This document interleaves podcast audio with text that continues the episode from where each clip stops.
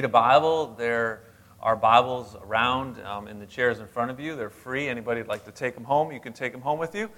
But uh, this reading is from the Gospel of Luke. It's going to help illustrate the message for today. This is in the last hours of Jesus' life, starting in verse 54, and it should come up on the screen for you as well. Then they seized Jesus and led him away, bringing him into the high priest's house. And Peter, note, was following at a distance. When they had kindled a fire in the middle of the courtyard and they sat down together, Peter sat down among them. Then a servant girl, seeing him as he sat in the light and looking closely at him, said, This man was also with Jesus. But he denied it saying, Woman, I don't know him. And a little later, someone else saw him and said, You also are one of them. Peter said, Man, I am not. After an interval of about an hour, still another insisted, saying, Certainly this man also was with them, for he too is a Galilean. But Peter said, Man, I do not know what you are talking about. And immediately while he was still speaking, the rooster crowed. And the Lord turned and looked at Peter. And Peter remembered the saying of the Lord, how he had said to him, Before the rooster crows today, you will deny me three times. And he went out and he wept bitterly. Prior to this moment in time, Peter walked closely with Jesus. For three and a half years, Peter and 11 other guys were pretty tight with Jesus. And that sometimes you'll see Peter as one of three in this inner circle with Jesus. But now, where is Peter when Jesus is at his darkest hour? Where is Peter when Jesus is at his darkest hour? He is hiding in the crowd he's pretending to not know Jesus. But 24 hours ago or less, he looked Jesus right in the eye and he said, I will never turn my back on you, Jesus. But fear overcame him. Let's pray. Father, today we come to your word and we see we see something that we don't like. Because sometimes when we look in the mirror, we see what Peter did. We see a rejection of you, a, disassociation with you because of something else that's going on in our life. We see that fear was greater than Peter's faith in that moment. And Father, we don't want that to be the case for us. We don't want to be hiding in the crowd. We want to be bold in our faith. And Father, today, will you teach us how to do that? Will you teach us your truth today? In Jesus' name. And the church said, Amen. Amen. Have you ever found yourself hiding in the crowd like Peter, not willing to be all in for Jesus? Or maybe you've struggled with something that I call agape phobia. Agape phobia is the fear of loving Christians. It's not really a term, but it could be.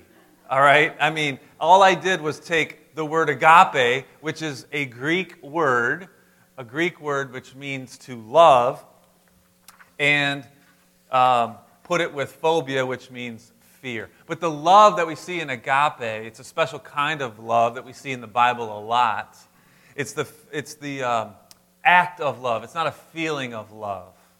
We find that today a lot with young people. Well, with all people, but especially with young people, they say they're in love and they've known the person a week. You know, really, you're in love. Um, but love, agape love, was demonstrated by Jesus over and over and over again, especially when he washed his disciples' dirty, stanky feet. Um, that's love, right? I mean, that's what the servants were supposed to do. But the agape love is best expressed when Jesus was compelled to die on the cross for you and me. That's really agape love. And that's actually the kind of love that Jesus calls all of us Christians to love one another with. And if you don't believe me, I have proof. John 13. John 13, Jesus gave a new commandment. He said, A new commandment I give to you that you love, and the word is agape, you love one another. Just as I have loved you, you are also to love one another. Why? He says, By this all people will know you are my disciples, you are my followers, if you have love for one another. And the New Testament is filled with commands to love one another just like Christ loved us. But here's my question How can you love one another in this way if you're hiding in the crowd? How can you love like Jesus without belonging to his church? That's the question for the day. How do you love one another without belonging to his church? Title this morning Why Join His Church? Notice I'm not saying why join this church, because I'm starting with the premise of we should join his church. Why join his church? Then I'll get into why you might want to join Life of Purpose Church. Why join his church? Step one in our class, Walk with God, or, or, or what I talked about last week, the gospel in your walk with God. That's embracing the gospel, the truth of the gospel, that we have forgiveness in Christ. And that, that, that Christ died for us, and we talked about that. I talked about that last week, and, and uh, the class is coming up in, uh, next month in November. And then step two is today uh, God's church, why we should embrace His church, why we should join His church. But let's talk about why they, we don't. Why do some Christians prefer to hang out in the crowd? Why is it that some Christians just prefer to be in the crowd? Number one reason I think is they don't trust the church. And for lots of good reasons. The church has proved in many ways that it can't be trusted. People get burned in the church. I mean, you don't have to raise your hand. I already know hands will go up, but if you've ever been burned in the church, you've ever been hurt by a church member before, you heard horror stories about a church. I mean, it's reality. But here's, here's also a reality. The other day, I ate some bad food. I got sick, but I'm not giving up on food. A few months ago, I got hurt while I was exercising, but I am going to keep exercising because I want to be healthy. No church is perfect. Amen? Yeah. I mean, the running joke amongst pastors, when pastors get together, we say, you know, ministry would be great if it wasn't for the people. I never make that joke about you guys. I just want you to know that, all right? I love you guys. You're not hard to love. I'm not saying that because next month is Pastor Appreciation Month either, okay? I really love you guys. And I desperately want to see you love one another. But to do that, I believe you have to join His church. If you want to really love one another, you want to put your faith into action, like Jeff read, you got to join His church. You got to belong to a local church. Will you get a bad taste in your mouth every once in a while? Yep. You're going to get hurt sometimes? Yep. But should you give up? No. No, you shouldn't, because He doesn't give up on you. Think about that. Another big reason why people stay in the crowd instead of joining the church is due to our culture. We have a problem with our culture that says you don't need to commit to anything. Everything is month to month. Am, am I right on that one? I mean, you don't want to join the gym? That's okay. Month to month. You don't have to commit for a year. You want to stream our services? Month to month. Cancel anytime. I mean, our culture enables this. People will pay more per month so they don't have to commit for a year. I'm guilty of that. Anybody else?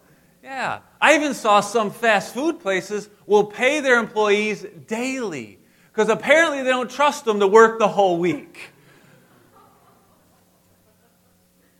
So here I am asking you to commit to the church forever. What am I thinking? I mean, what, why would I ask you to do that? Because Jesus taught that. Because Jesus is asking you to make a lifelong commitment to His church. If you follow Him, you belong to His church. You know, the one He died for? In the Bible, it refers to the church as the bride of Christ. Jesus is the bridegroom, and the church is his bride. Married men, what if I said to you, hey, listen, I like hanging out with you, but I don't like your wife? That would be pretty rude, wouldn't it? You know, if your wife's around, I might hang out for an hour or so, but, you know, I'm out after that.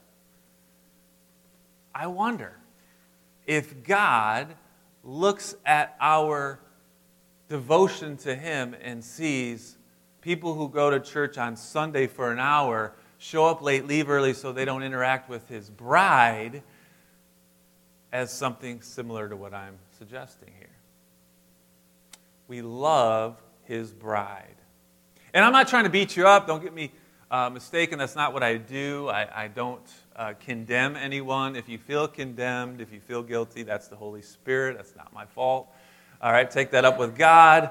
Um, I get it if you are new at this church or any church and you are being cautious. I get that. If you're feeling like, I just want to make sure it's safe here, I want this to be a safe place, I want to make sure that this is you know, biblical and all of that, I understand that. But don't stay in the crowd indefinitely. That's not God's plan for you. It's not. So, to encourage you, I want to share with you some benefits of moving from that crowd to the congregation. And really, that's the best word for church. Um, along the way, uh, throughout church history, the word became church. It's a German word, Kirche, and it's really the worst word because it, it resembles a building. The church was a building for a long time in church history, and that's not what the church is. The church is a gathering of his people when you really look at the Greek word, it's ekklesia, it means a gathering of God's people. So when we gather together, it was great when our church met in a school, when we rented space, because I could teach that real easily. You know, it's like, listen, the church isn't a building. We don't have one. you know, we're a gathering of his people. That's the ecclesia, that's the church. And we come together, and when we come together, we have some great benefits. Would you like to know what those benefits are? Fabulous. I was going to tell you anyway. Ephesians 2, they all come from Scripture. Ephesians 2, verses 19 through 22. This is Paul writing to the church in Ephesus. He says to them, So then, you are no longer strangers and aliens. You are fellow citizens with the saints. And here's the part I underlined you're members of the household of God, your family. It's built on the foundation of those apostles and prophets, and of course, Christ Jesus is the cornerstone in that building. The whole structure, joined together, grows into a holy temple. We're little stones built on Christ, the cornerstone. In Him, you also are being built together into a dwelling place for God by His Spirit. I love thinking of the church as a family, just like Scripture teaches us here. It's a family. And some of us, we're closer to our church family than we are to our real family. We had a Meet the Leaders a meeting this morning, and Christy was sharing this exact thing. Because of the Holy Spirit, we are often closer to church family than regular family. Maybe this has happened to you, maybe it hasn't. I've seen it before, though. You ever share a problem with a family member, a blood uh, family member, that isn't a Christian and it didn't work out so well? Like you got criticized, you got judged, you got I told you so. You got no comfort whatsoever from family that's supposed to bring you comfort. But in the same in the same scenario where you share your problem instead with a church family member, a brother or sister in Christ, you could get a totally different kind of response. You could get great comfort because they say that uh, I'm going to pray for you. And they listen to you. They really listen to you without judging you. And then they follow up with you and encourage you and speak the truth in love. Has that ever happened to you before from a, from a Christian brother or sister or family? That's what I'm talking about. That's what brings us closer together. That's, that's why family in the church um, is so important because when we feel safe, we can be vulnerable. When you belong to His church, you should regularly experience this thing that I'm talking about. It's the word fellowship, and it's the fellowship of the Holy Spirit. At the end of every message, since I've been preaching in this church for a long time, since 2006, so you can do the math for that one. But every message I finish with this benediction. I say, The grace of our Lord Jesus Christ, the love of God, and the fellowship of the Holy Spirit be with you as you go. I'm using that, I chose that because it talks about the Trinity God the Father, God the Son, and God the Holy Spirit. But the Holy Spirit fellowship is a Greek word koinonia, and it means that you bear one another's burdens. You love one another deeply. And that to me is the greatest benefit of belonging to his church is that we have genuine relationships. Like, how many relationships do you have? You can bring that up on the screen. We have genuine relationships. How many relationships do you have out in this world, you know, especially with social media, it's so easy to have shallow relationships. You know, you, you run into a neighbor and, and you talk about the lions or, you know, the tigers or the bears or whatever. And, and, and you never really go deep. And I get it, it's not going to happen over the fence, probably. But what kind of relationships do you have that are deep? Where you can be somewhat vulnerable and you can share a little bit about what's going on in your life and you can say, hey, man, I'm going to pray for you and mean it and do it. We have genuine relationships in the church. That's what the benefit of the church is, His church. Next benefit is really seen in, in our purpose statement. We have a purpose statement. You know, businesses have mission statements, vision statements. We have a purpose statement. Um, and that mirrors three relationships that everybody has your upward relationship with God, your inward relationship with yourself, and then your outward relationship with others. So, our simple, simple purpose statement, so simple, you could memorize it. We are here to help you get closer to God, understand the Bible, and love one another.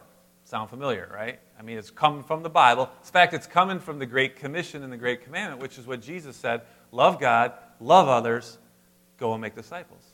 It's the same thing. I just worded it a little differently. We're here to help you get closer to God, love God, understand the Bible, which really helps you love yourself and understand yourself and renew your mind and be transformed, and then love one another. So that's all for His glory. This is what it says in Ephesians 4. I, therefore, a prisoner for the Lord, this is Paul writing, he was in prison for his faith, writing to the church, urge you to walk in a manner worthy of the calling to which you've been called, with all humility and gentleness, with patience bearing with one another in love. And here's the part that I want you to focus on eager to maintain the unity of the Spirit in the bond of peace. See, when a church is eager to maintain the unity in the Spirit, great things happen. We all live a life of purpose, just as our name tells us a life of purpose. We come together as one for His glory. And that's why you would want to join his church. Because it's not a bunch of Christians doing whatever they want to do, it's all of us coming together for one purpose His glory. Unity. We have that. We're not a bunch of body parts scattered around, dismembered. We are a member of a body, one body, one spirit, one church. Our call is to one Lord, one faith, one baptism, and one God and Father of all. So, the benefit number two is that we have one purpose. We have one purpose. In fact, all churches should have the same purpose this purpose to come together for His glory. And the third benefit has to do with leadership. Leadership. You've already seen today that this, this church, our, His church, God's church, is described as a family It's described as a bride, the bride of Christ, and the body of Christ. Therefore, it's living, it's breathing, it's organic. That's the main focus of the church, the ecclesia. But the other part of the church that a lot of people don't like to be a part of is the organization part. The organization. Because the church is an organization. And with every organization, that requires leadership. Raise your hand if you ever had a terrible coach, teacher, boss, principal before. All right, put them down. Raise your hand if you ever had a great teacher, coach, boss, or principal. Good. You know the difference. You know the difference between a good leader and a bad leader, don't you? From experience. We all have learned that from experience.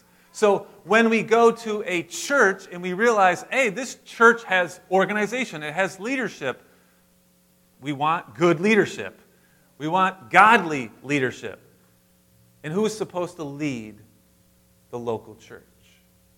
And I know some of you are looking like, well, you are, aren't you? You're, you're the guy on the stage. You know, you're the senior pastor. I don't like that, by the way. I'm the lead. Don't, I'm not a, no. I'm 50, but, you know.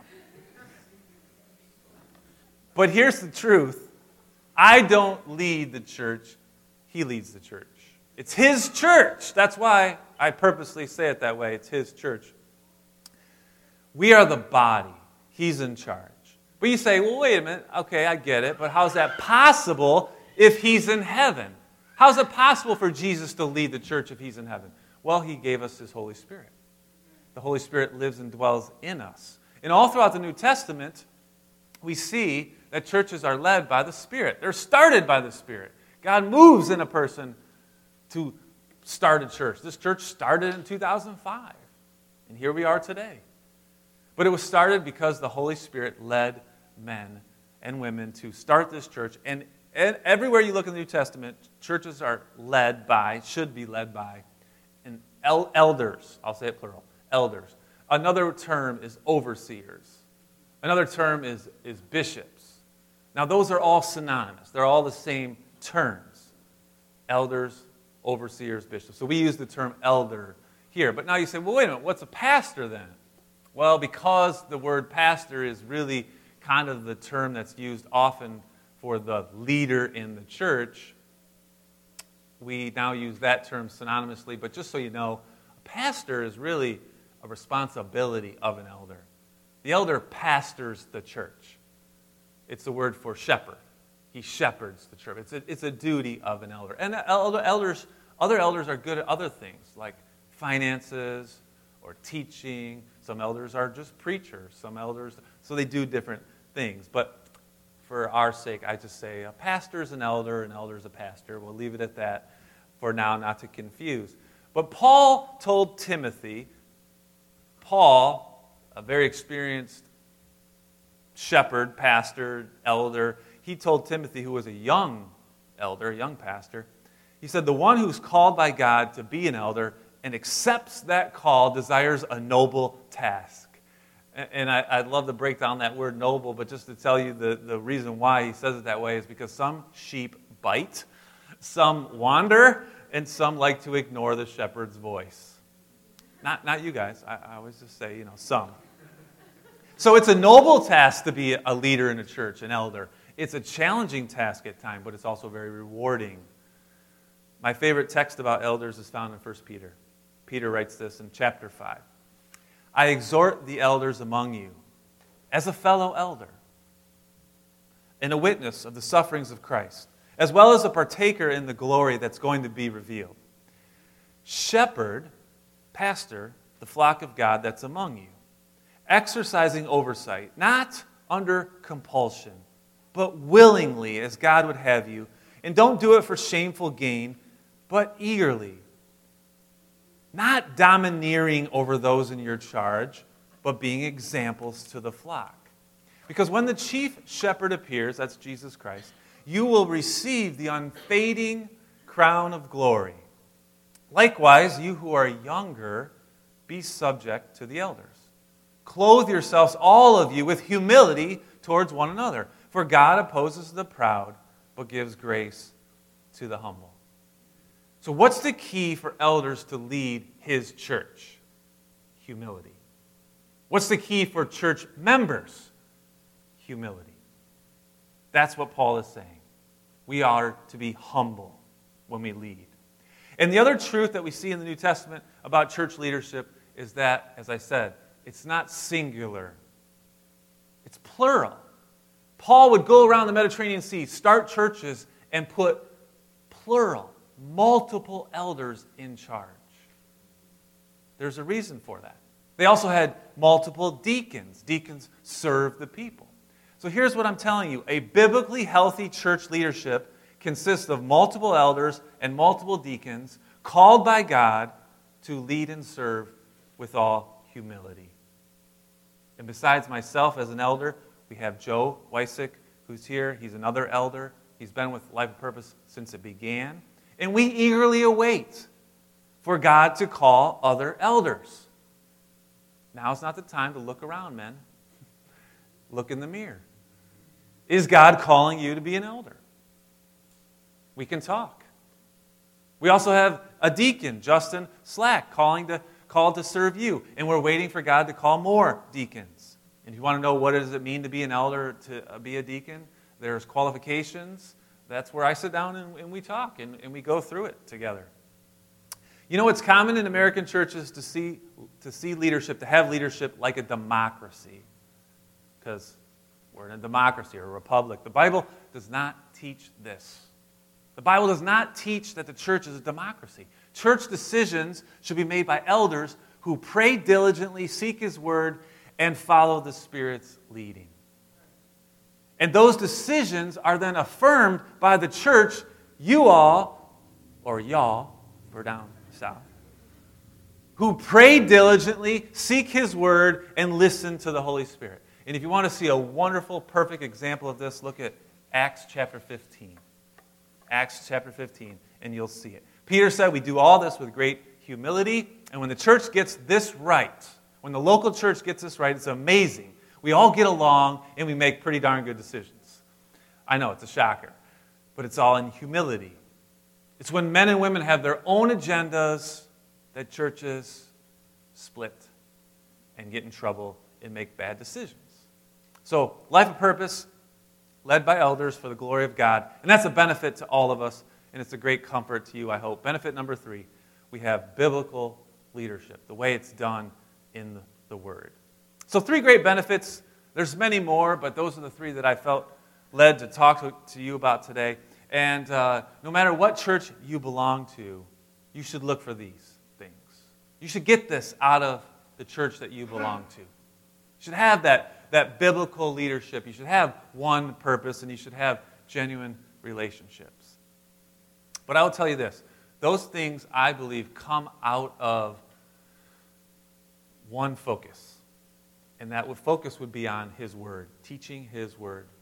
Paul told Timothy that the pillar of the church, the thing that holds up the roof, the foundation is sound doctrine, solid Bible teaching. If you don't teach the Bible, all of it, and as I do verse by verse, your church is going to fall apart. It's going to fall apart. Scott uh, is a great Bible teacher here. He told me a long time ago before um, they came to Life Purpose, they had gone to another church, and he immediately recognized this is not going to last because the Bible was not the central focus, it was programs we're going to have a program for this and a program for that and a program for that. You got to teach the Word of God. Everything else, everything hinges upon that. Now, if you choose Life of Purpose to be your church home, or if this already is and you've been coming for a while, I want to remind you of some expectations that we have and some expectations you can have for us. All of them we talk about in step two, the class coming in October, November. If you want to sign up for that, you can. Hit our Compass page. You heard us talking about the Compass page, it's on our website.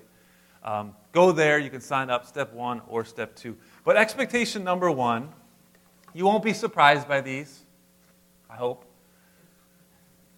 Expectation number one grow up. spiritually. Babies don't stay babies, do they? They grow up, they develop, they mature. Well, most people mature. You shouldn't be a Christian baby your whole life. Grow up, develop, mature. That's an expectation. It happens one step at a time. Next week, we're going to talk about that. How do you grow in your faith? Some things that you can do, be intentional about. In return, we're going to help you, we're going to support you. I, as I said, teach the Bible on Sunday mornings. On Wednesday, we're going through the book of Revelation right now. It's awesome. It's fascinating. I'm spending a ton of time preparing for that. I told them more time than I do for Sunday. So it's deep, it's fun, um, but we're getting into it.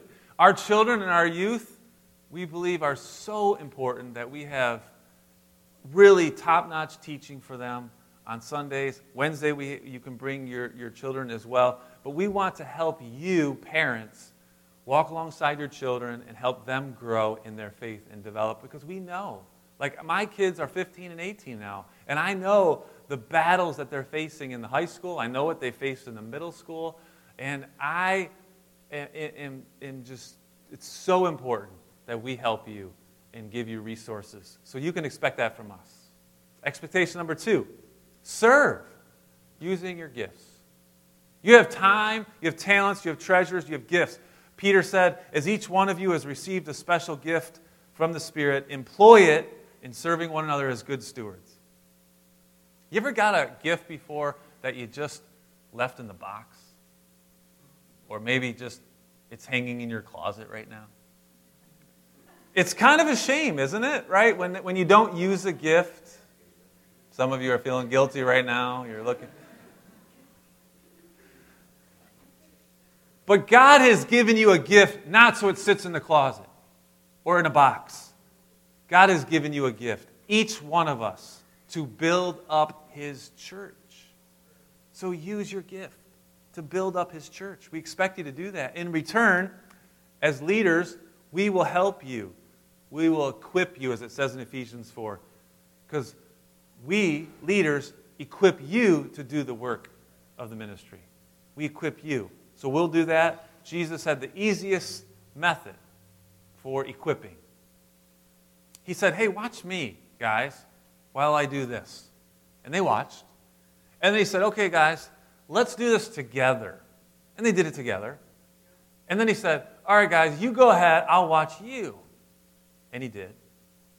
And look at 12 disciples, 2.6 billion Christians today. Amazing. So that's our method for discipleship, and we'll help you, we'll support you. Expectation number three share your story, your faith story. Paul told Timothy, preach the word, be ready in season, out of season. Always be ready to share your story. But also be intentional. You have relationships going on right now, and if you see someone that's seeking God, you think, wow, they're like God's doing something in their life. Invite them to coffee or something and then share your story. Because your story is part of his story for his glory. And it's so rewarding when you share your story and you hear someone else's story, isn't it? It's a wonderful thing. And we need to do that because, as I told you, I have this vision that we share our story with St. Clair Shores, with this whole community. And that's how I believe people are going to come to Christ as we share our story. Because when we share our story and we share his story, that's the gospel, people get saved. People turn to Christ. People's eyes are opened. So, you need help sharing your story, you're a little nervous, that's what we do. That's what you can expect from us. We'll help you. I have a great resource to help you do that. Um, we have, offer training. We have a discipleship conference coming in this fall. In fact, some of us are being trained right now to offer free biblical counseling here. There's a church in Roseville that we're partnering with, and they're training us to do this. They have 22 counselors that volunteer their time every week to provide free biblical counseling. We want to do that here. So we're, we're, we're training we're training us up to do that. So that's an expectation. Fourth expectation support life of purpose financially and prayerfully. I wrote a series of devotionals on what Jesus said about money. I think it's very interesting. You can, you can uh, text the word money to our number, follow the link, and sign up for it. Uh, but what Jesus taught us is so important because many people don't have a very healthy relationship with money at all. I mean, let's be honest. Some of us see money in ways that are not healthy. And money often divides people. How many times, I can't tell you how many times I've done a funeral for um, someone, and what I hear is family dividing. At the funeral, after the funeral, what are they divided about? Who gets the money? It's unhealthy because we don't see money the way God wants us to see money, and we don't manage our money the way God wants us to unless we know what Jesus says about money. And so when you um, get that and you, and you look at that, you realize that, okay, God wants us to manage, all we have is from Him. He wants us to give a tithe to His church. Tithe is 10% of what you make. That's, that's what a tithe is 10%. And on top of that, support missionaries, food banks, charities. That's your offering over and above. That's what God's Word teaches us. And by the way, He says it's better to give than it is to receive.